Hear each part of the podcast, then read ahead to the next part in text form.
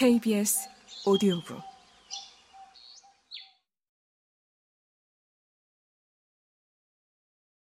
삼. 안익조와 안익태.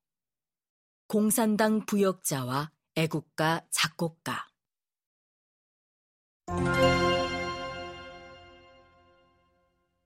한 부역 군인의 죽음. 1950년 11월 7일 시외 모처에서 부역자 23명이 총살되었다.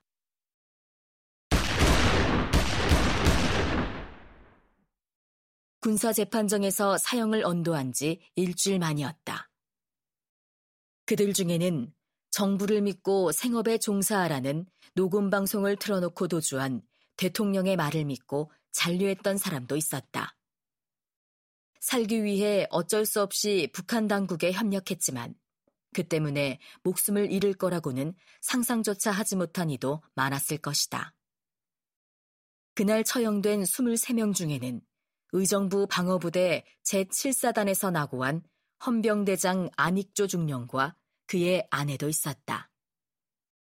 당시 신문에 보도된 안익조의 범죄 내용은 6.25경 서울 시내에서 국군으로부터 이탈된 나고자로서 7월 3일경 괴뢰군 군사 비밀조사위원회에 자진 출두 자수한 후 9월 27일경에 이르는 동안 은닉하였던 국군의 무기, 기관 탄총, 권총, 장총 각 일정 및 동실탄 300발을 자진 제공하였고 피고집을 군사비밀조사위원회 사무실로 제공.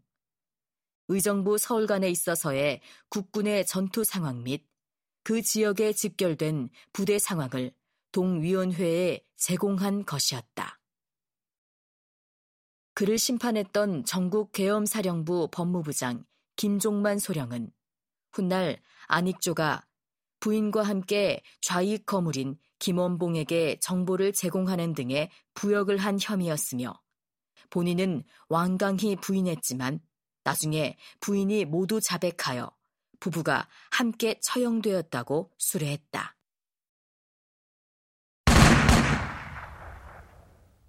안익조의 죄목은 여러 의문을 불러일으킨다. 인민군의 서울이 점령된 상태에서 의정부의 부대 상황은 과연 어떤 가치가 있었을까? 이전부터 김원봉에게 정보를 제공했다는 것일까? 죽인 자의 말만 있을 뿐 죽은 자는 말이 없다. 서울 수복과 함께 돌아온 이른바 도강파들은 서울에 남았던 잔류자를 모두 잠재적 부역자로 간주했다. 초기에는 재판 절차 없이 죽이는 일도 흔했다. 이후 군사 재판이라는 형식상의 절차가 생겼지만 당신은 전시였다. 안익조 등의 사형 선고를 전하는 신문기사 바로 옆에는 공교롭게도 부역자 수사에 대한 한국군 CIC 대장 김창룡 대령의 발언이 함께 실려 있다. 조사 중 고문 또는 불법 집행이 없었느냐는 기자의 질문에 김창룡은 우리의 수사는 과학적이며 민주적이라고 답했다. 이승만 정권을 위한 공안 사건 조작 등으로 야당 의원들의 비판을 받은 김창룡의 입에서 나온 과학적이고 민주적 수사라는 답변은 많은 부역 혐의가 고문에 의한 자백이거나 과장되었다고 실토하는 것처럼 들린다. 한국전쟁 이전 군부내 좌익 숙청을 주도하며 출세한 김창룡은 해방 공간에서의 안익조 행보를 빨갱이의 암약처럼 느꼈을지도 모른다.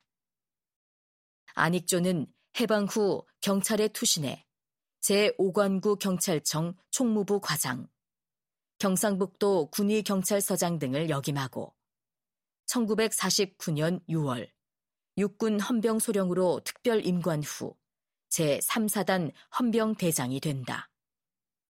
1949년 9월 그는 이런 담화를 남겼다. 현하 남한에 있어서 열렬한 일부분의 공산당원을 제외하고는 해방 직후 혼란기에 부화 뇌동하여 좌익 계열에 가담한 민중이어서 선량한 백성으로 돌아가게 돼도 불구하고 관계 당국에서 확고한 신분 보장이 허용되지 않음은 유감한 일이다.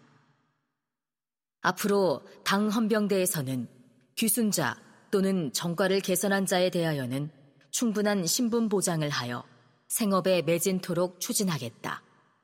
그리고 좌익 계열에 하등 관계없는 사람을 공산당 혹은 남로당이라고 모략 중상하는 자에 대하여는 공산당 이상의 추상 같은 엄벌을 가할 것이다.